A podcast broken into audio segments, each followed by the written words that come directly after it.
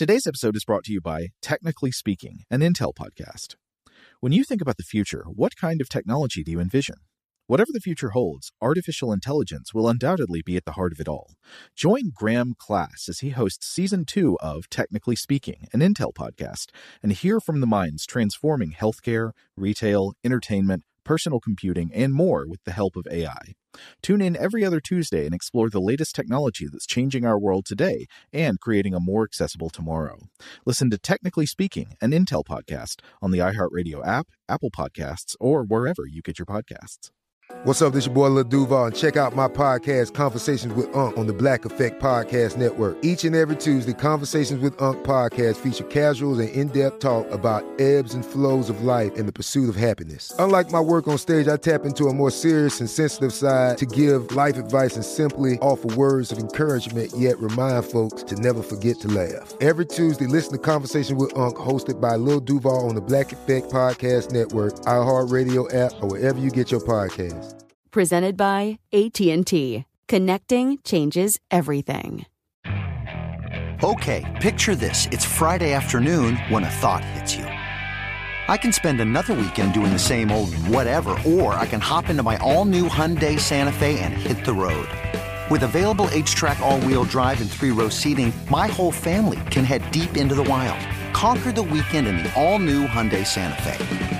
Visit HyundaiUSA.com or call 562 for more details. Hyundai, there's joy in every journey. This episode is brought to you by Navy Federal Credit Union. At Navy Federal, it's been the mission to help the military community for over 90 years. And not just help them, but do everything to make sure they not only grow, but flourish. That's why Navy Federal Credit Union has all kinds of great savings and investment options like share certificates with sky-high rates. So don't hesitate. Start growing your finances today with a variety of savings and investment options. Navy Federal Credit Union. Our members are the mission. Savings products insured by NCUA. Investment products are not insured, not obligations of Navy Federal and may lose value. Welcome to Stuff to Blow Your Mind, a production of iHeartRadio. Hey, welcome to Stuff to Blow Your Mind listener mail. My name is Robert Lamb. And I'm Joe McCormick, and we're, uh, I guess this is our first uh, batch of from the mailbag since the holiday. Yeah. How was your holiday, Joe? Oh, it was good. How was yours? Yeah. it was it was good. Laid back, you know. I got to got yeah. to do a lot more uh, miniature painting than usual. Got to do a little uh, uh, writing just for fun, so that was nice. What what miniatures did you paint? Ooh, let's see. I did. Uh, oh, I did three CPO and R two D two. Three CPO is that like did a off brand? Oh, I'm sorry. R2 and CPO. We'll just we'll just go with their short names. Yeah. God, I love um, CPO. uh, yeah, no, I, I, painted those guys up. I got those for Christmas as a gift, uh, along with their little uh, pod that they land in. Oh, that's wonderful. Well, are you uh, ready to jump right into these messages? Let's do it. What do we got? What does the the mailbot Carney have for us today?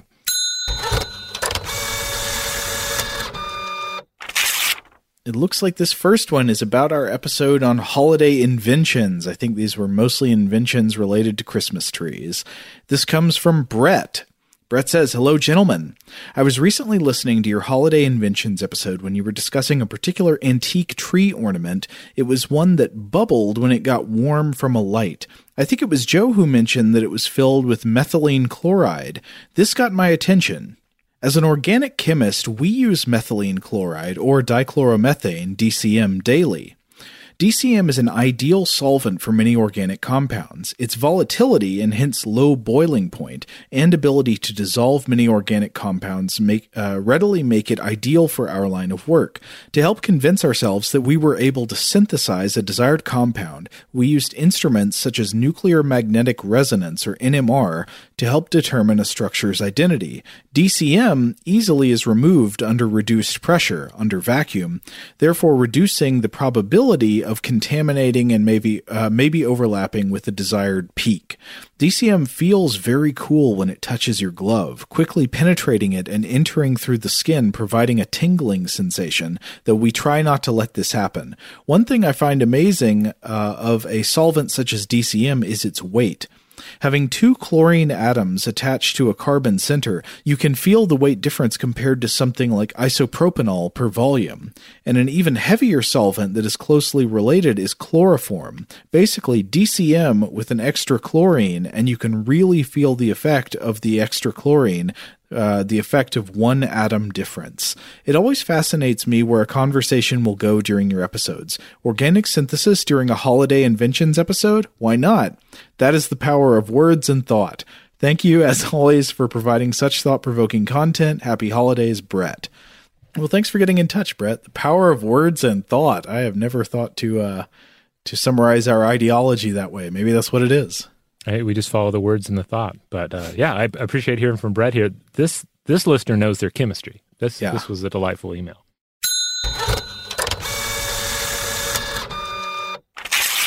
All right, here's another one. This one comes to us from Kate, and it goes as follows.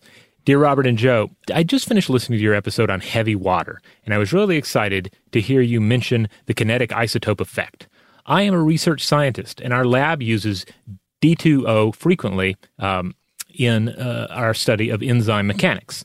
One of the truly amazing aspects of the enzyme chemistry is the coupling of the movements of electrons and protons, hydrogen atoms without their electrons. The coupling has the effect of lowering the activation energy of key steps, helping reactions occur faster and more efficiently. By observing enzyme turnover in H2O and D2O, this kind of coupling can be identified. This work is highly relevant both to biochemical research and to the design of new catalysts. Right now, chemists are working on engineering this kind of step into synthetic catalysts, and understanding how enzymes work helps guide their work.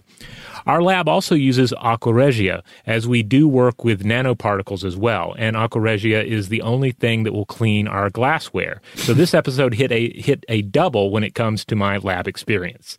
Thanks for all the fun and informative episodes. You guys keep me company when I am doing the routine upkeep of laboratory life. All the best, Kate. P.S. You guys should think about doing an episode on gold nanoparticles. They have really interesting modern applications as well as a fascinating historical aspect. The red color in some stained glass was prepared from a mix of gold salts and tannic acid, which it turns out is a way to make nanoclusters of gold that I used in my graduate work. Oh, interesting. Right. Yeah. Listeners bringing the chemistry today. Bring in the gold, as it, as yeah. it were. Yeah, I would. I can't remember if we've done a, des- a designated episode on gold before. It seems like we should have. Maybe we did and I forgot it. But either way, we should do it.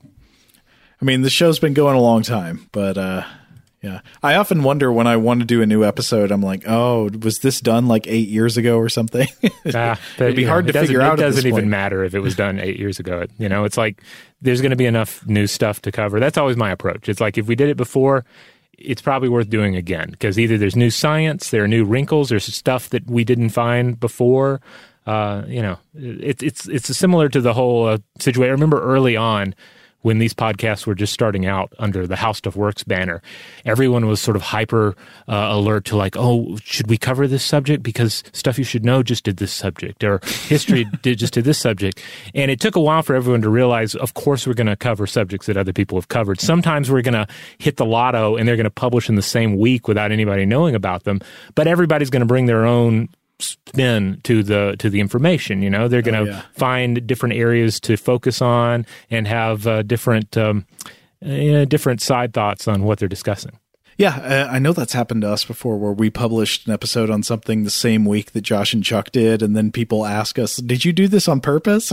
Why would we do that on purpose?" no, we just, just, we just don't know what the other shows are doing. We don't like yeah. share calendars or anything. Yeah, but we should win something when we line up like that.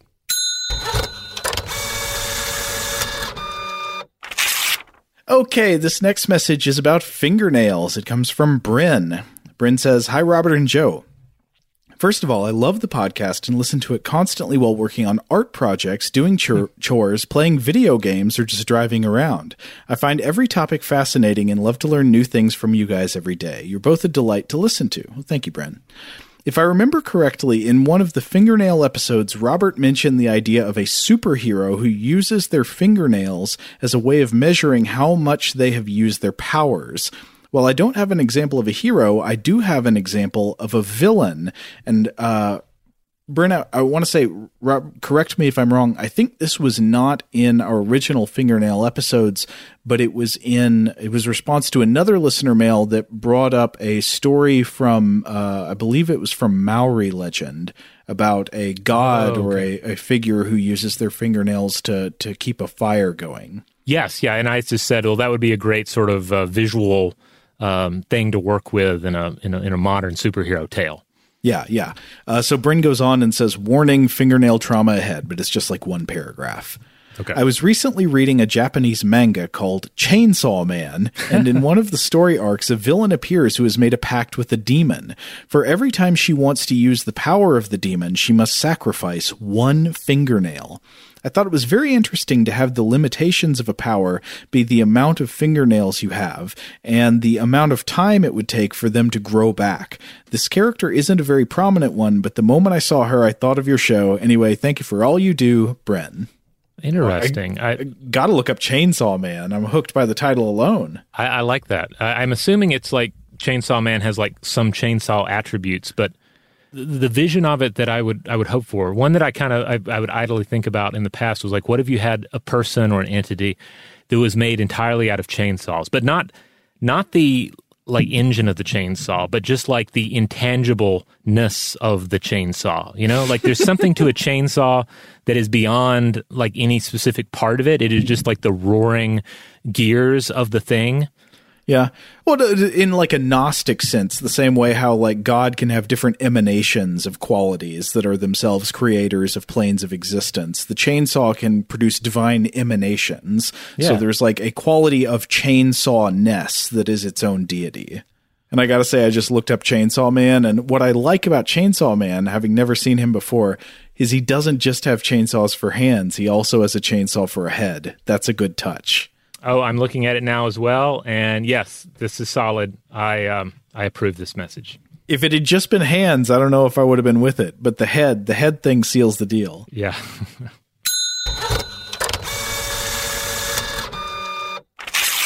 All right, here's another one for us. This one comes to us from Raphael, and uh, it has to do with our episodes on spinning. Dear Robert and Joe, thank you for your amazing podcast. Every week I look forward to your unique discussions connecting science, culture, and history. As a professional scientist, maintaining my sense of wonder and curiosity about the world is very important in my career, and you help stretch the boundaries of my imagination far outside my area of expertise. After listening for several years, I am finally taking the plunge on writing in after Robert's call for comments on the utility of spinning in combat situations. My wife and I have participated in combat sports or practiced martial arts for most of our lives. Though having trained with truly dedicated professional instructors and Olympic medalists, we cannot think of ourselves as anything more than enthusiastic amateurs. What perspective I cannot offer you in depth, I can offer you in breadth of experience. I asked your question about spinning in combat on our weekly Zoom call with two of our close friends who are also experienced martial artists. Between the four of us, we have 70 plus years of experience across a diverse set of martial arts and combat sports. Initial reactions to the idea of spinning strikes in combat were mixed to incredulous. After some discussion, our general consensus was that spinning does have combat utility, but not in the ways presented in many films and video games. Before I get much further, I will point out something that may seem obvious. When evaluating anything in martial arts or self defense, the effectiveness of any particular technique is always dependent on the specific context in which it is used. Particularly in martial arts and sports, that includes competitive sparring.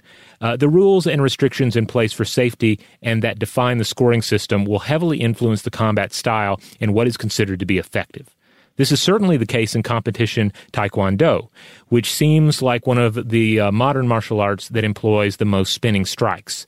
Thankfully, even modern MMA in- includes rules that prohibit many of the most effective and damaging attacks that would in reality be the best survival options in a lethal self defense situation. Modern combat sports also generally prohibit the best self defense techniques of all running away as fast as possible. That's a good point. Would, that would be interesting if that was always an option, you know? right. If that was like a strategy you could deploy in the ring. Yeah. Oh, he's trying to he's trying to run away. I don't know how that works, but Back to the outcome of our conversation. We all agreed that full spinning strikes used at longer fighting distances, the kind of moves you mentioned on the show, are a pretty bad idea in most one on one combat. Spinning punches and kicks can generate significant power, but require you to sacrifice balance, stable footing, and present your back. If initiated at standard kicking and punching ranges, they are easily anticipated and therefore countered. Spinning kicks in particular also require a high level of skill, athleticism, and flexibility. A martial artist can achieve the same level of striking power with none of the drawbacks using half turns instead of full rotations. Many attacks that appear to be spins are actually multiple half turn strikes in sequence. There are situations, such as the one uh, represented in the video of Joaquin Buckley's competition knockout kick, where a spinning move can help you escape a bad situation or attack from an unexpected angle. Someone with sufficient skill might use spinning strikes effectively in the right circumstances, but such instances seem like exceptions that prove the rule. And they go on to uh, to share some more details uh, that we don't have time to get into here, but basically getting uh, into say spotting techniques that are a part of everyday training exercises, just how you how you utilize uh, spin. Uh, but they continue.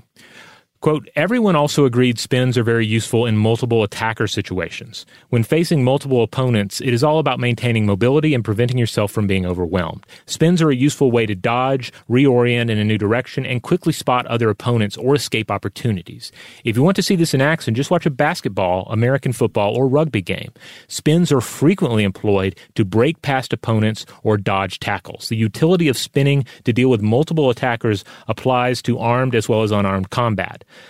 Some of the katana and short staff exercises I know include spinning footwork based on the assumption that you have to quickly reorient to deal with armed attackers from multiple directions. The closest thing to a Tasmanian devil style spin is a stationary 360 degree spin combined with a horizontal sword slash performed at the very end of some sword kata.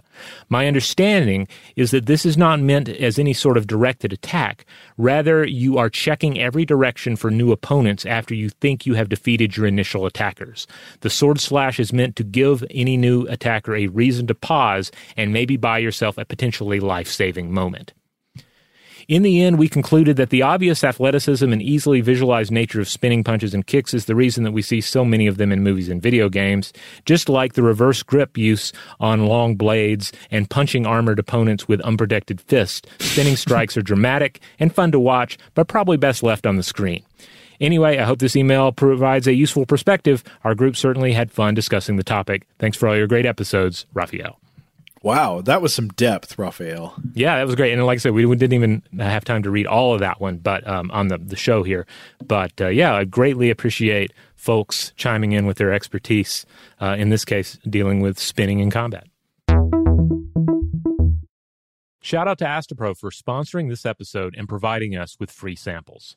Rob, as the uh, the local host with allergies here, they sent you some of their nasal spray to treat your allergies. What was your experience like? Yeah, that's right. I always wrestle with the pollen a bit when it rolls in during the spring, so they sent me the little uh, nasal spray. I tried out the product, and yeah, it sure did help me get on top of my symptoms for the day.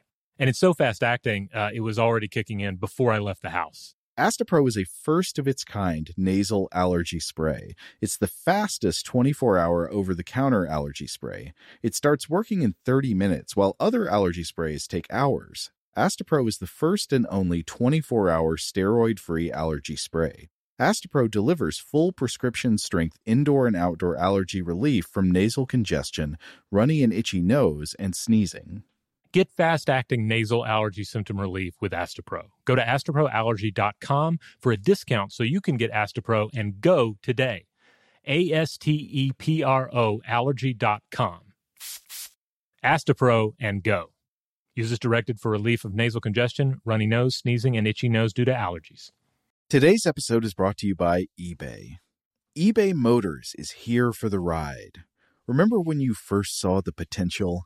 And then, through some elbow grease, fresh installs, and a whole lot of love, you transformed a 100,000 miles and a body full of rust into a drive that's all your own. Look to your left, look to your right. It's official. No one's got a ride like this. There's nothing else that sounds like, feels like, or looks like the set of wheels in your garage. With over 122 million parts, you can make sure your number one ride or die stays running smoothly so there's no limit to how far you can take it. Brake kits, turbochargers, engines, exhaust kits, roof racks, LED headlights, bumpers, whatever your baby needs, eBay Motors has it. And with eBay Guaranteed Fit, it's guaranteed to fit your ride the first time, every time, or your money back. Plus, at these prices, well, you're burning rubber, not cash. Keep your ride or die alive at ebaymotors.com. Eligible items only, exclusions apply. Okay, picture this. It's Friday afternoon when a thought hits you. I can waste another weekend doing the same old whatever, or I can conquer it. I can hop into my all new Hyundai Santa Fe and hit the road. Any road. The steeper, the better. Because my all new Santa Fe is available with H track, all wheel drive, so I can hit the trail without a worry in the world.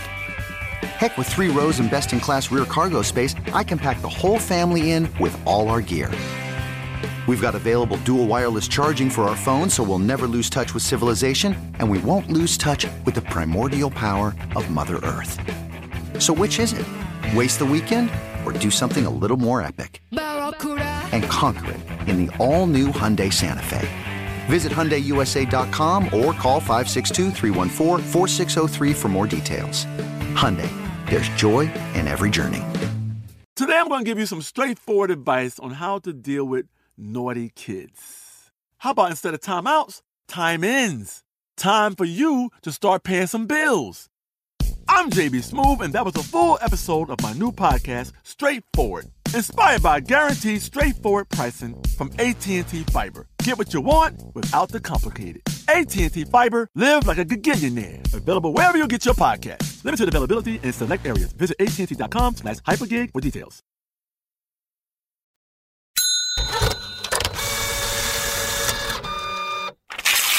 All right, this next message comes to us from Pearl, also about spinning. Pearl says, Hi, Robert and Joe. In your episodes about spinning, you mentioned spinning in ballet, and separately, the feeling of being entranced as a spectator of spinning persons, especially the Sufi dervishes.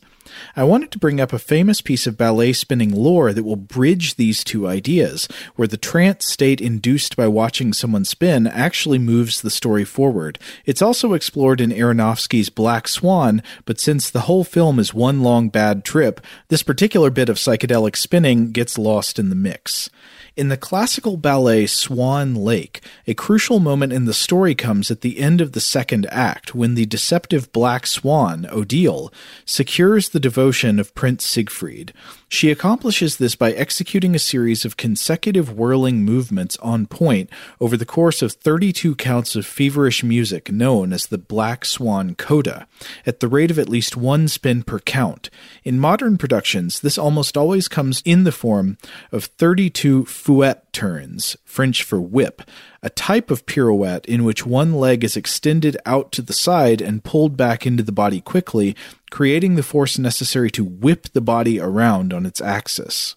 This movement is done without ever placing the working leg, the one doing the whipping motion, back down on the ground, enabling the dancer to execute many more turns than would otherwise be possible within the same amount of music. The prince and the audience is so entranced by the spinning that all doubts about Odile are dispelled and he commits his heart to her, now actually believing that she and the white swan, Odette, are one and the same. After all, how many enchanted mutant swan women could there possibly be within one forest?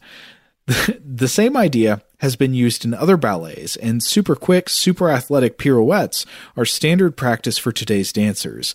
But watching the Black Swan Coda is still a mind altering experience, even for seasoned patrons of the art form. I tried and failed to keep this letter short. Ballet is a world full of weird, morbid fairy tales and bizarre physical feats that need a lot of explaining. My personal connection is that I've been dancing ballet as a hobby since age three, including several years on point. That's almost three decades, and I'm still fascinated. Love the show, Pearl. And then Pearl attaches a, uh, a video that we can watch. Very cool. And yeah, I, I, in this video, the, the turns go on and on. It's unbelievable.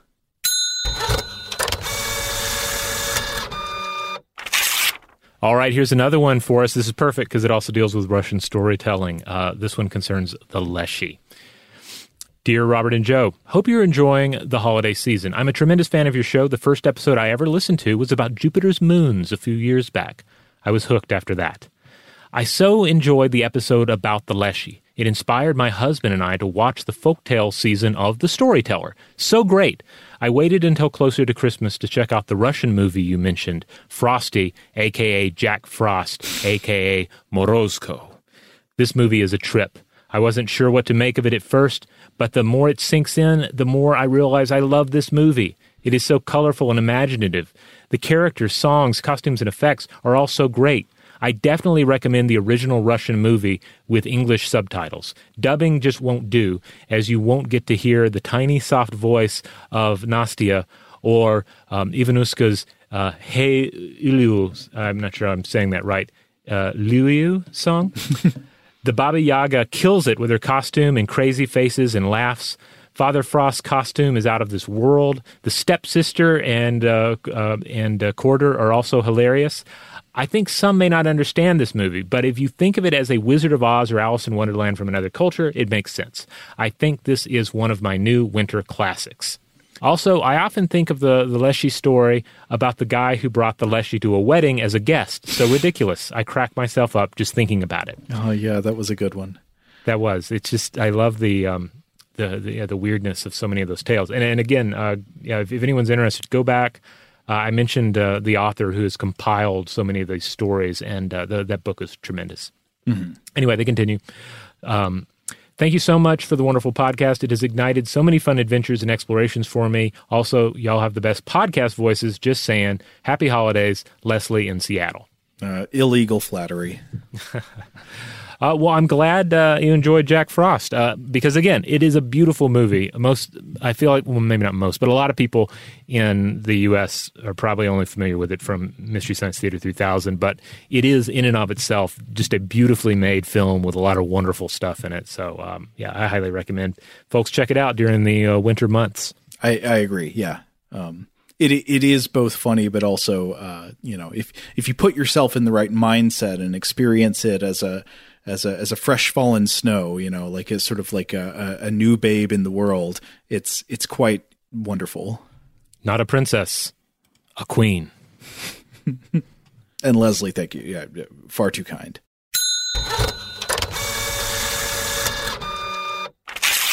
Uh, I thought maybe we should wrap up here with a, a, question that may be relevant because I can't imagine we will stop using this point of comparison as we go on. So, Taylor writing in about Weirdhouse Cinema. Taylor says, Hey, Rob and Joe. Taylor from Salt Lake here with a simple question. Could you define Poochie for me? This term has come up several times in recent episodes, referencing both Sonic the Hedgehog and the obnoxious teenage son from Ghost in the Machine. I don't know if it's a generational gap or a cultural moment I missed. I'm 25, but I've never heard this word, and I now have burning curiosity to be looped in. Since I don't know how it's spelled in this context, Urban Dictionary has been less than helpful, so maybe you can help a brother out with a little flaming barrel etymology. As always, thanks for doing what you do and filling the duller moments of my days with weird, thoughtful, edifying ear candy. I'm really enjoying Weirdhouse Cinema and the recent diversity of content. All the best, Taylor. Uh, yeah, I, I figured this is probably worth explaining for other listeners who are not as deeply rooted in Simpsons lore as we are, because I. I think sometimes I just, you know, like Shakespeare could assume that everybody in his audience knew the Bible, so they all had the same point of comparison. I tend to assume everybody knows The Simpsons, but I know that's not true. Uh, so this is from The Simpsons. Poochie I think Poochie is kind of one of the patron saints of our era and history. Poochie is a soulless media corporation's attempt to lure in young viewers with a cringe inducing simulacrum of youth rebellion and subculture. Would you say that's a fair definition? Yes. Yeah, I yeah. think that, that sums it up nicely. Uh, so, but it, it, well, sorry, what? I was just going to say he's the he's the product of pure corporate groupthink. Yes, uh, in, in terms of of trying to inject uh, strategy into uh, a creative endeavor. Yeah, so he's more than one thing at once. I, I want to get give you the full spectrum of Poochie if you've never seen the episode. So in The Simpsons, the context is that the children can always be found watching the Itchy and Scratchy show. It is a classic of sadistic cartoon violence between a mouse and a cat. So, you know, Bart and Lisa on Saturday morning will watch Itchy throw Scratchy into a volcano and they laugh and all is right with the world.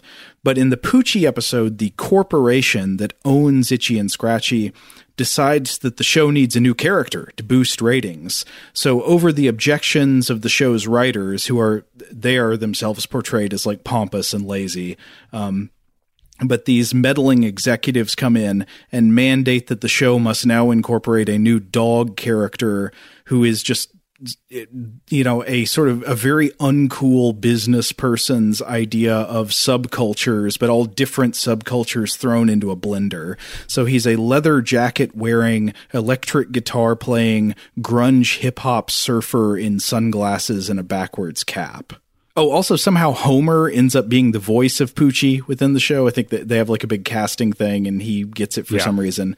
Uh, but then when the episode with Poochie debuts and the kids watch it, Poochie is rightly despised by all uh, and is promptly written off the show. There's this great scene where they, uh, like, somebody dubs in a line that says like, "I must go, my planet needs me," and then they just lift the cel out of the animation frame, uh, and then we get like a, a subtitle saying that Poochie died died on the way back to his home planet. I think we had never been told before that he was from another planet. Um, but so yeah, that's what Poochie is. Poochie is actually several different emblems at once. In one aspect, Poochie is a corporate executive's horribly confused and inauthentic understanding of what the kids are into these days. And so Poochie is, in that respect, a very poor and cringe inducing attempt to pander. But I would say Poochie also represents the never ending desire of business executives who own creative properties to interfere in the creative processes of their employees with the near guarantee of disastrous effects. So, in, that later sense, I think to broaden the scope beyond just cartoons and media products, I'd say that every time your boss tells you to try doing X and you already know that it's a terrible idea because you know what you do day in and day out, but your boss doesn't know, but you have to do it anyway because your boss said so. And then sure enough, X proves to be a failure and a terrible idea. X is a Poochie. That's a Poochie situation. That that that's absolutely it. I think you've summarized Poochie. Um, the, the episode, if anybody wants to see it, it is specifically the the 14th episode of season eight, and it's titled "The Itchy and Scratchy and Poochie Show." I'd say I think about Poochie at least once a day.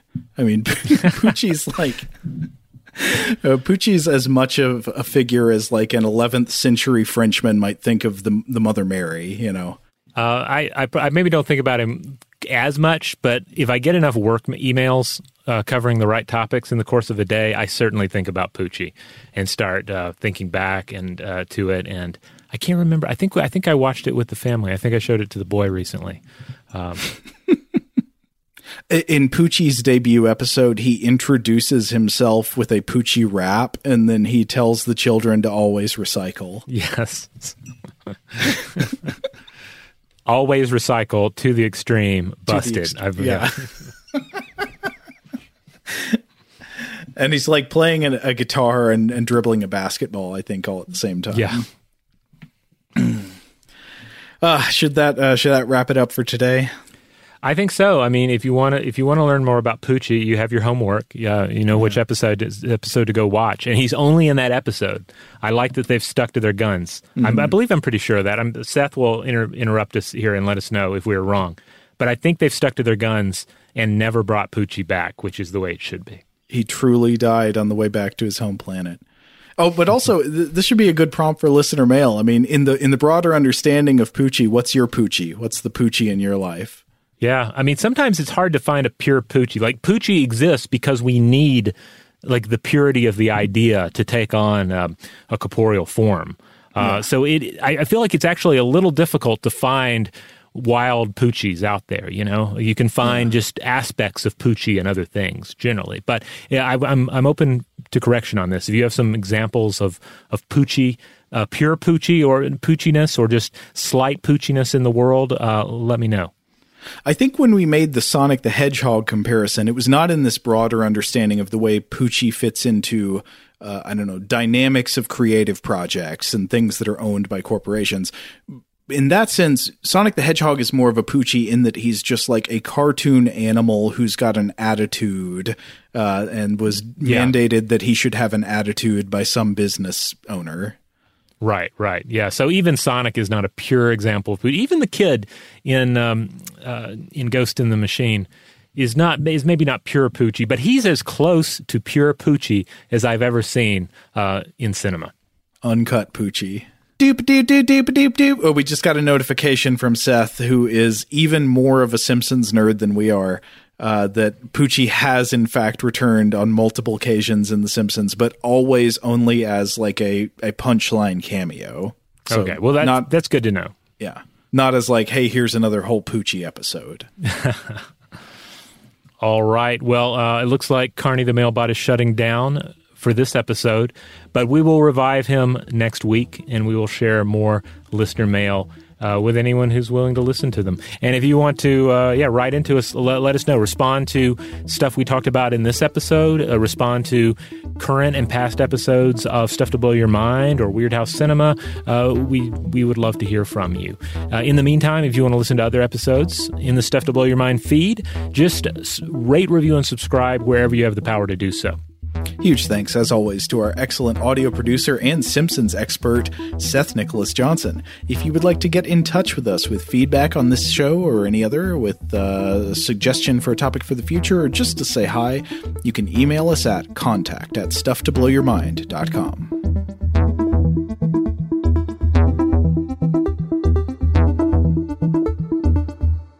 Stuff to Blow Your Mind is a production of iHeartRadio.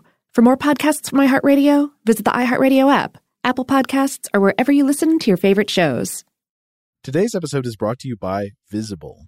The future of wireless is here, and it's transparent. Switch to Visible, the wireless company that makes wireless visible. Get a one line plan with unlimited 5G data powered by Verizon, just $25 a month, every month, taxes and fees included. No hidden fees, no surprises, no, really.